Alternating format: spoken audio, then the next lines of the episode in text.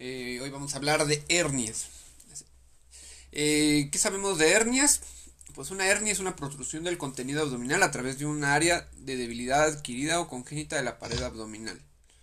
Entonces la protrusión del contenido de un saco abdominal a través de un área de debilidad quirúrgica o congénita de la pared abdominal. La prevalencia va a ser del 10%. Tenemos diferentes tipos y vamos a hablar de la hernia inguinal que se origina en el orificio del músculo pectíneo limitado por el arco transverso, recto abdominal, tapizadas por la fascia transversalis y el ligamento inguinal. Entonces se origina en el músculo pectíneo, es limitado por el arco transverso, el recto abdominal, tapizadas por la fascia transversalis y el ligamento inguinal. Las hernias crurales o femoral se produce por defecto de la fascia transversalis, por debajo de la cintilla iliopubiana de Thomson. Entonces las hernias crurales o femorales se producen por defecto de la fascia transversalis por debajo de la cintilla iliopubiana o de Thomson. Debido al, al estrecho de estas hernias, el riesgo de encarcelación y estrangulación es alto. A ver, entonces es, el que tiene más riesgo de encarcelación y estrangulación según yo el, la crural o femoral.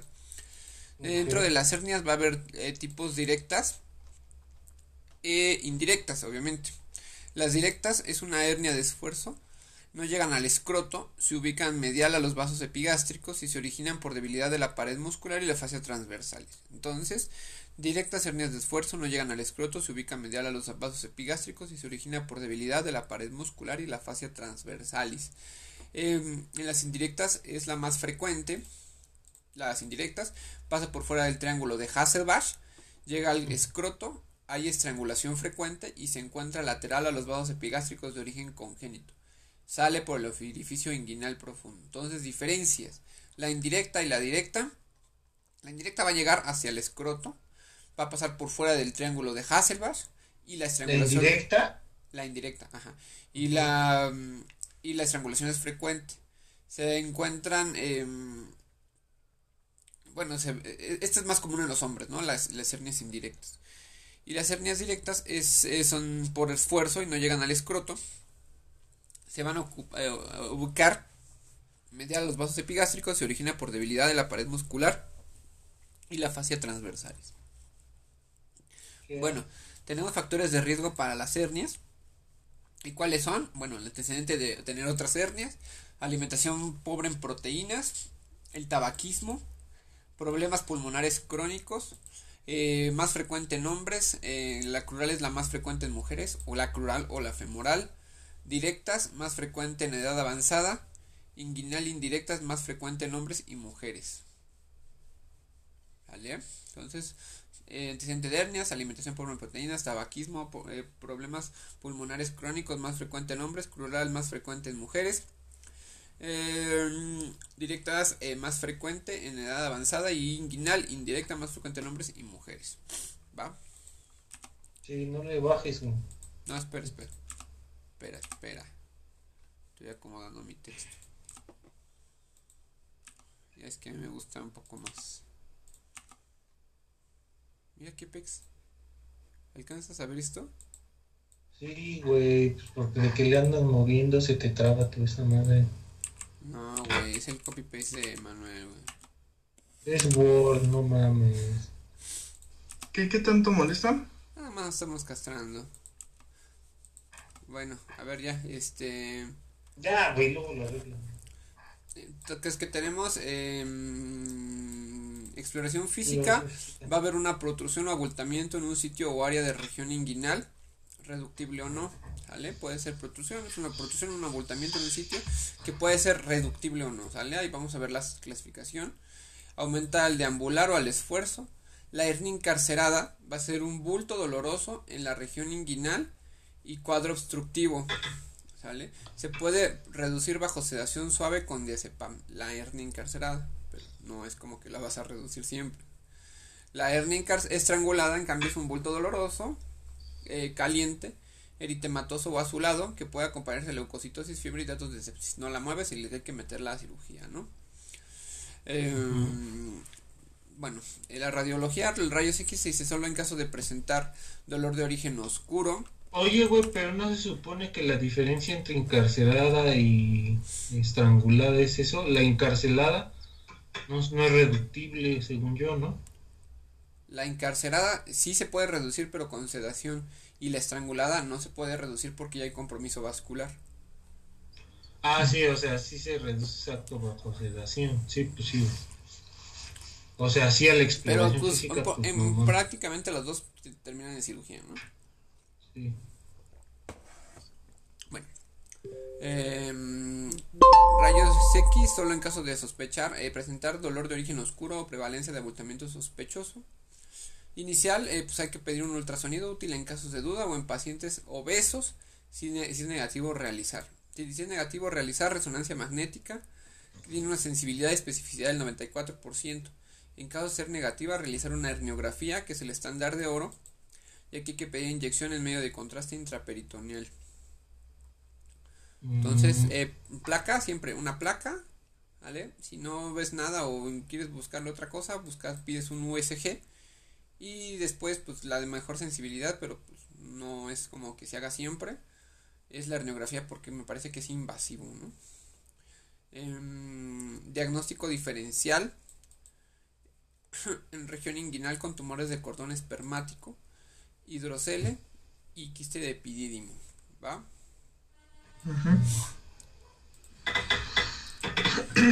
Entonces, ¿cuáles son los diagnósticos diferenciales? En región inguinal con tumores de cordón espermático, hidrocele, quiste de epidídimo, región femoral con adenomegalias, relación a dolor pubitis, neuritis y compresión radicular. Manejo, vigilancia de hernias asintomáticas o con síntomas leves. Eh, cirugía abierta o hernioplastia, la que se usa mejor, bueno, la Liechtenstein, es una malla plana, em, cono o mediante sistemas perforados. No existe diferencia clínica y reduce el 50 al 75% de la reincidencia. ¿Vale? Entonces, acuérdense, hernioplastia con técnica de Liechtenstein con malla plana. Em, la, la hernia crural se trata con síntomas eh, perforados o cono. La herniorrafia, la técnica sin uso de material protésico ideal es la shock dice. ¿vale? Entonces la herniorrafía, acuérdate, la hernioplastia, hernioplastia vas- es con malla y la técnica más común es la lince. Y la herniorrafia es la que hay que se sutura, güey. Y esta es eh, sin, sin, uso de material protésico ideal y la ideal es la técnica de show dice, ¿vale? Entonces hernioplastia con malla, Liechtenstein y herniorrafia sin malla, dice. Y se opta en caso de presentar sepsis, ¿va? Entonces en sepsis, herniorrafia con sutura y con show, técnica de dice. Complicaciones quirúrgicas. Em, lesiones del testículo o conducto deferente. Por lo general, pues si estás ahí manipulando y te lo llevas, ¿no? Pues estás chiquito. Plastía sobre cordón espermático. Termina con su. Con su. ¿Cómo se llama? Cuando le cortan los cordones, ¿cómo se me olvidó? Su vasectomía. Casi que es lesión del testículo conducto deferente, plastía sobre cordón espermático, lesión de vasos gástricos y femorales, y la reparación de hernia crural. Ah, lesión del nervio ilio hipogástrico, ilioinguinal y genitocrural. Sección del nervio inguinal es el más frecuente. Y lesión del intestino vejiga. Entonces son las comunes: testículo, conducto deferente, vasos gástricos y femorales. Puedes llevarte el nervio ilio hipogástrico, ilioinguinal, genitocrural, que pues, a ver, del nervio inguinal es el más frecuente, es el más frecuente, y la lesión del intestino o la vejiga. Bueno, ahora vamos a hablarles de la hernia umbilical. ¿Qué es la hernia umbilical? Pues es un abultamiento alrededor del ombligo que puede contener epiplon o parte del intestino delgado o grueso. Como factores de riesgo que tenemos, pues obesidad, EPOC, eh, tos crónica, enfermedad obstructiva urinaria, asitis, estreñimiento y esta hernia umbilical va a ser más frecuente en mujeres, ¿va? Eh, Solo se recomiendan estudios de laboratorio preoperatorios en mayores de 40 años. Hay que tomar electrocardiograma y placa de tórax PA si se sospecha obstrucción. ¿Vale? Entonces eh, hay que tomar estudios por el laboratorio preparatorios en mayores de 40 años. Hay que tomar electrocardiograma y placa de tórax en PA si se sospecha de obstrucción.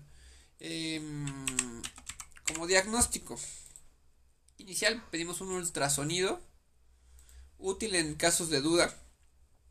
Con una sensibilidad del 70 al especificidad del 100. O sea, paciente que dice, lo ves clínicamente y dices, ah, no sé, no sé, me parece, pero no, no estoy seguro, ultrasonido, ¿va? eh, después podemos pedir TAC simple y contrastada tras maniobra de balsado. O sea, le dice al paciente, puje, señor, puje. Y valor, tiene un valor predictivo del 94%. Además, eh, tenemos resonancia magnética dinámica. Eh, esta va a ser útil para la identificación de defectos en la región lateral del abdomen con resultados superiores al ataque, eh, tránsito varitado y, y, enema de colon. Y aquí se va a identificar el contenido herniario. Entonces lo mejor que es, o sea, primero el ultrasonido. Ultrasonido ¿no? y después la TAC, güey. Y sí, si quieres al final, pero no hay como... Acuérdate que lo mejor siempre va a ser la hernio... ¿Hernio qué? Eh, radiografía, güey. Pues sí, se supone, ¿no? Pero pues luego nadie la va a hacer, güey. Es súper invasiva esa madre. Pero bueno, ahí está. El tratamiento, treatment. Eh, ketorolaco en primeras horas y continuar con paracetamol. Eh, obviamente, pues cuando supongo que está agudo esto, ¿no? En niños, ketorolaco de 0.75 miligramos kilogramo cada 8 horas. Y B, continuar con paracetamol igual. ¿Esto es del GPC, mano? Sí, así bien, es lo único que da. Va, o sea, eso es para el dolor, obviamente. Si hay dolor, si no hay dolor, pues no es necesario. Sí, cuando está, este, este ¿cómo se llama? Estrangulada, ¿no? Dice, después viene dice, quirúrgico. Se recomienda cirugía abierta ambulatoria. Esta se va a hacer cirugía abierta ambulatoria. Hernioplastia, más frecuente, igual con malla, de polipropileno y con una técnica de RIPS. ¿Va? Entonces hay que abrirla y ponerle su mallita con técnica de rips. Y en cambio, cuando es hernia inguinal, hacemos técnica de Liechtenstein. Muy bien, perfecto. Show dice. No, show dice, de... es, show dice es cerrada, es cuando es herniografía. ¿La otra cuál era? Se me fue el nombre. Eh. Liechtenstein. Liechtenstein. Ah, en pediátrico se recomienda la reparación quirúrgica. Si el defecto es mayor a 1.5 centímetros a cualquier edad, o o cuando el defecto es persistente después de los dos años de edad. ¿Sale? Entonces, en pediátrico okay. se recomienda la reparación quirúrgica sí, el defecto es mayor a 1.5. Esto es importante y lo han preguntado muchas veces. Cuando operas a un paciente pediátrico con hernia umbilical, cuando tiene más de 1.5 a cualquier centímetros a cualquier edad y cuando el defecto es persistente después de los dos años de edad. Se supone que le damos dos años como para que se le quite la cierre, ¿no? Ese. Uh -huh. Y si no, pues, sí, si no, pues y, un cuchillito. Y en lactantes no pides ayuno. No pides ayuno. Entonces se recomienda ayuno 6 a 8 horas, excepto en lactantes. Se recomienda el cierre prima herniario. Con, se recomienda el cierre herniario con técnica de mayo. Con ácido poliglicólico. Para pediátricos y en adultos se recomienda uso de materiales protésicos. Como mallas en caso de defectos mayores de 3 centímetros de diámetro. Esto nos lo indica la GPC. Entonces, se recomienda cierre herniario con técnica de mayo y con ácido poliglicólico para pediátricos y en adultos se recomienda uso de material protésico con mallas en caso de defectos mayores a 3 centímetros de diámetro. Ok. ¿Vale? O sea, defectos de más de 3 centímetros, mallas. Mallas. Uh -huh. eh, esto lo dice la GPS. Tiempo estimado de recuperación de 14 a 28 días. Entonces, ¿cuánto es el tiempo? 14 a 28 días y más de 3 centímetros le ponemos su malla. Hernia ventral se recomienda la paroscópica en obesos. La hernia ventral se recomienda la paroscopía. Aquí es la paroscopía, ¿no?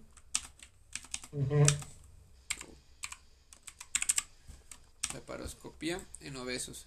Eh, hernia incisional se localiza en sitio de antecedentes de reparación quirúrgica.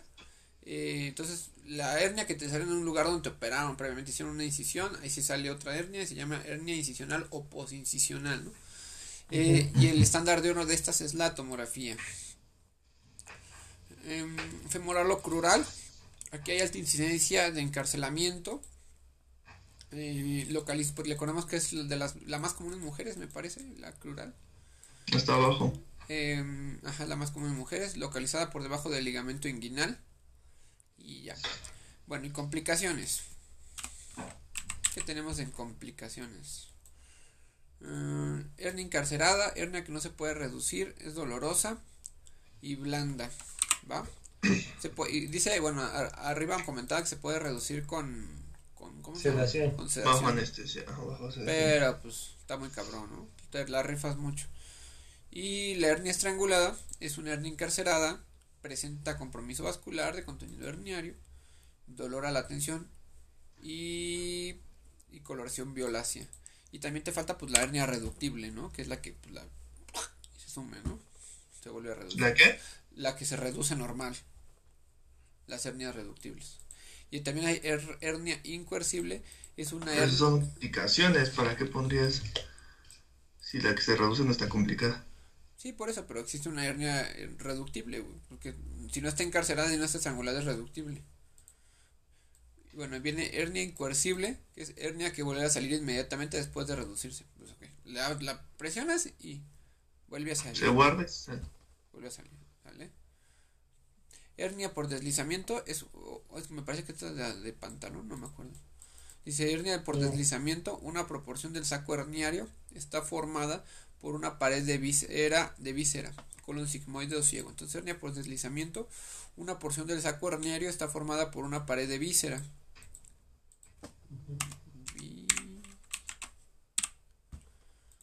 Una pared de víscera, colon sigmoide o ciego. ¿Sale? Entonces, una porción herniario está formada por una pared de víscera, colon sigmoide o ciego. Pues no lo veo como que. Y bueno, el triángulo de la muerte. Vamos a hablar, pues el, está en el, entre el conducto deferente y vasos espermáticos. Por dentro, de, por dentro se encuentran los vasos ilíacos. ¿Vale? Entonces tengo la muerte entre el conducto deferente y vasos espermáticos. Por dentro se encuentran los conductos ilíacos. Conducto deferente y vasos espermáticos. Tria, este, peren, peren, peren, peren, peren, peren, peren, peren, peren, peren, peren, peren, peren, Ya, castroso. ¿Me espera? Gracias. Ya, güey, luego haces esa madre. Y no te pases mucho. Ya acabamos. Ya, ¿qué quieres? ¿Quieres más? Del otro triángulo de Hasselhoff, ¿cuáles eran los límites, ¿se acuerdan? Triángulo del dolor, aquí hay un triángulo del dolor entre los vasos espermáticos y el ligamento inguinal por presencia de los nervios femorales y sus ramas. Entonces, triángulo de la muerte, conducto deferente y vasos espermáticos. Por dentro se encuentran los vasos ilíacos. Y después tenemos triángulo del dolor entre los vasos espermáticos y el ligamento inguinal por presencia de nervios femorales y sus ramas. Y ya después viene oclusión intestinal. El de Jasselbach. Oh, perro. Ese lo mencionaba arriba, ¿no? Este, me parece que sí. Miren, les voy a enseñar algo.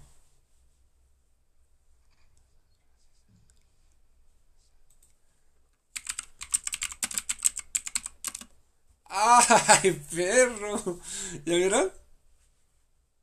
Ay, perro. Miren, perro. A ver, vamos a, vamos a reproducir.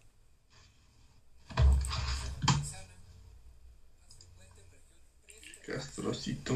Sí se escucha. Y le puse Rosesa en, en honor a nosotros, ¿eh? Rosales Zacarías, ¿eh? Cálmate, pinche título. Oh, de caballero. caballero. Bueno, ahora ya. Y dice, repaso rápido acerca para el enano con base. Voy a cambiar mi foto, que sale mi foto. Y voy a poner... ¿Tenemos una foto los tres? Creo que no. Busquen una foto de los tres y la pongo, ¿va? Bueno, este... Hablamos rápido de oclusión. ¿Cuánto tenemos? ¿Cuánto es? Híjole, es un chingo. Mm, me convences. Bueno, a ver, me convences rápido. No me va a dar tiempo, pero bueno. Nos vamos rápido, HP, sin interrupción. te va a quemar la sopa. Sin interrupción, HP. Definición. Oclusión intestinal, definición. Interrupción del... Oye, ya paré la grabación. ¿Para qué grabas esto? Si lo estoy subiendo al podcast. No que lo grabara. No, ya déjalo así. Bueno, ya, esto yo los grabo, yo los estoy grabando esto. O sea, ya borro la grabación entonces. Sí, ya. A ver, ahí va. Oclusión intestinal, definición, interrupción del tránsito intestinal que impide expulsar gases y ese es por el recto. El bloqueo se genera en su mayoría por factores extrínsecos, adherencias o bridas, hernia estrangulada. ¿vale? Em, síntomas, dolor, resistencia abdominal, dolor, resistencia abdominal, ausencia de evacuaciones y o gases, ausencia de peristaltismo, em, puede haber peritonitis, y aquí pues va a haber datos de peritonitis como fiebre, taquicardia, leucocitosis, acidosis metabólica y dolor continuo.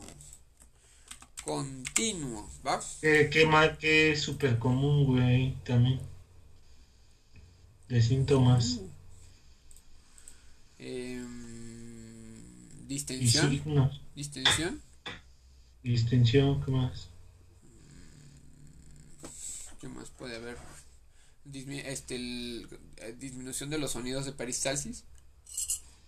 Ajá, o también aumento, ¿no? De lucha. Bueno, aumento cuando, depende de... Claro, pero en un segmento nada más, ¿no? Ahorita vamos a hablar. Va. A ver, más tipos. Va a haber tipo paralítico adinámico, que es la causa más frecuente de cirugía, em, la causa más frecuente de cirugía abdominal. Entonces, tipos paralítico dinámico, la causa más frecuente de cirugía abdominal. El intestino delgado es el primero en recuperar movilidad a las 24 horas seguido del estómago a las 24-48 horas. El tratamiento es la aspiración por sonda nasogástrica, hidratación y corrección de los trastornos hidroelectrolíticos. Eh, mecánico obstructivo, existe una causa orgánica. Y el espástico, va a haber hiperactividad discoordinada del intestino que se observa en intoxicación por metales pesados, porfiria y uremia. Em, oclusión vascular, movilidad descoordinada del intestino isquémico, va a haber disociación clínica radiológica, dolor súbito. Vale, entonces vamos a repasarlos rápido. Paralítico dinámico la causa más frecuente la causa más frecuente es la cirugía abdominal. El intestino delgado es el primero en recuperar movilidad tras las 24 horas seguido del estómago a las 24 48 horas. El tratamiento es la aspiración por sonda nasogástrica, hidratación, corrección de los trastornos hidroelectrolíticos. El mecánico obstructivo existe una causa orgánica, o sea, hay algo que está obstruyendo. El espástico es la hiperactividad descoordinada del intestino que se observa en intoxicación por metales pesados, porfiria y uremia. Oclusión vascular, movilidad descoordinada del intestino, isquémico, va a haber disociación clínica radiológica y dolor súbito. Em, el intestino delgado es más frecuente. el intestino delgado es, el más frecuente. Obstrucción de asa cerrada, obstrucción de los extremos aferentes y eferentes de un asa intestinal. Em, ¿Qué más tenemos? Obstrucción del intestino delgado. La causa más frecuente son las adherencias, o también llamadas bridas, seguidas de las hernias. Em, primera causa eh, cuando no hay antecedentes de cirugía. Entonces, si hay antecedentes de cirugía, bridas o adherencias, y si no hay antecedentes de cirugía, hernias. Otras eh, pueden ser tumores intrínsecos o extrínsecos. La mortalidad va a ser cerca del 10%. Y la clínica vamos a tener eh, dolor abdominal, vómitos, eh, caloides cuando es distal, eh, distensión abdominal, peristalsis con ruidos metálicos y en la estrangulación aparece fiebre y el dolor es intenso y continuo. ¿va? Entonces en la estrangulación va a haber fiebre y dolor intenso. En los laboratorios. En los laboratorios em, va a haber aumento del de amilasa, la leucocitosis da sospecha de estrangulación. Tenemos rayos X de abdomen, niveles hidroaéreos, imagen en pila de monedas, en yeyuno por las valvas conniventes, ausencia de aire distal. Entonces, laboratorio, aumento del hematócrito, aumento de la amilasa, la leucocitosis da sospecha de estrangulación. Eh, rayos X de abdomen, niveles hidroaéreos, imagen en pila de monedas, en yeyuno por las válvulas coniventes, ausencia de aire distal. TAC ayuda a ver el grado de repercusión visceral. El tratamiento va a ser conservador, el 90% se resuelve. Solamente pues, hay que ponerle su sonda nasogástrica para aspirar, hidratación y corrección de trastornos hidroelectrolíticos. ¿Va? Eh, hay que administrar eh, administración de medio de contraste hidrosoluble como meglunimina y amidotrisuato de 50 a 100 mililitros con rayos X a las 24 horas. Y recuerden que eso era para ver si, si se ve paso o no de del bueno del medio de contraste. Y así si pasa es que pues ya, ya se, ya se resolvió completamente. Si no pasa es que sigue la oclusión. Vale, vale. Bueno, y tenemos contraindicaciones del contraste, obviamente, pues datos de abdomen agudo, ni de loco. Ah, también alguna, aquí falta la perforación, también si está perforado, pues no, ¿no? Etiología eh, que requiera manejo quirúrgico, hernia con compromiso, tumor y hallazgos de asa ciega. es que los datos de abdomen agudo ya te los da si tiene perforación, ¿no? Si no hay perforación no, no te da un abdomen agudo. Sí, pues, pero lo menciono. Em, obstrucción de intestino grueso. Vamos a ver. Obstrucción de intestino grueso. Em, la principal causa es el cáncer colorectal, más frecuente en recto sigma. Recordemos, ¿cuál es eh, la localización más frecuente del cáncer colorectal? ¿Dónde es? En el recto. Y la localización más frecuente del cáncer de colon, en el colon. ¿Va? Así de fácil, güey. Cuando les ponen colorectal, ¿dónde es la localización más frecuente? En el recto, ¿va? El, ciego es el lugar más frecuente de perforación por tener un diámetro mayor. Entonces, ¿cuál es el lugar más frecuente de perforación? El ciego. ¿Qué más? El aumento de la presión intraabdominal altera el flujo sanguíneo pudiendo llevar a isquemia cursando también translocación bacteriana por los vasos mesentéricos. Entonces el aumento de la presión intraabdominal altera el flujo sanguíneo, pudiendo llevar isquemia, cursando también translocación bacteriana por los vasos mesentéricos. La peristalsis estará aumentada en las zonas de obstrucción y disminuida en regiones distales como el hemicolon derecho e ilio terminal. Entonces, la peristalsis estará aumentada en las zonas de obstrucción y disminuida en regiones distales como hemicolon derecho e ilio terminal. Em, síntomas de dolor, Síntomas, bueno, síntomas va a haber dolor, distensión abdominal, vómitos, estreñimiento, va a haber incapacidad para expulsar las, los gases y las heces. Eh, si es causada por cáncer de, si es causada por cáncer, la progresión es lenta. Si es causada por vólvulo, se produce de forma súbita, ¿va? Entonces, el vólvulo con su famosísimo, ¿qué? Signo paternomónico, ¿cuál sería, Manuel?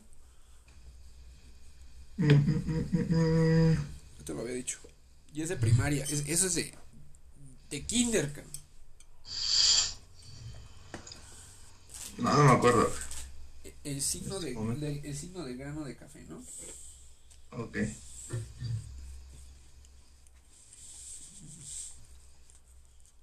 ¿Dónde voy? ¿Dónde? Bueno. La distensión es mayor si se produce en asa cerrada, lo que aumenta el riesgo de isquemia. La aparición de hepatomegalia y asitis sugiere carcinomatosis y por lo tanto mal pronóstico. Tratamiento. Si aparecen signos de isquemia o perforación, se indica cirugía. En tumores del colon derecho transverso se realiza resección con anastomosis primaria. Indicaciones de cirugía: tenemos estrangulación, obstrucción maligna, hernia encarcelada, encarcelada, cuerpo extraño, eh, hilio mecánico persistente por más de 3 días y drenaje por las, de las, por la sonda nasogástrica el tercer día mayor a 500. Entonces, indicaciones para cirugía, estrangulación, obstrucción maligna, hernia encarcelada, encarcelada, cuerpo extraño, hilio mecánico persistente por más de 3 días, drenaje por la sonda nasogástrica el tercer día mayor a 500 mililitros. Tenemos indicaciones del APE, eh, dolor mayor a 4 en la escala de EVA, leucocitosis más de 10.000 y PCR es de 75 miligramos. Mm, inicialmente se coloca sonda nasogástrica presentando una mejoría del 90% por 48 horas.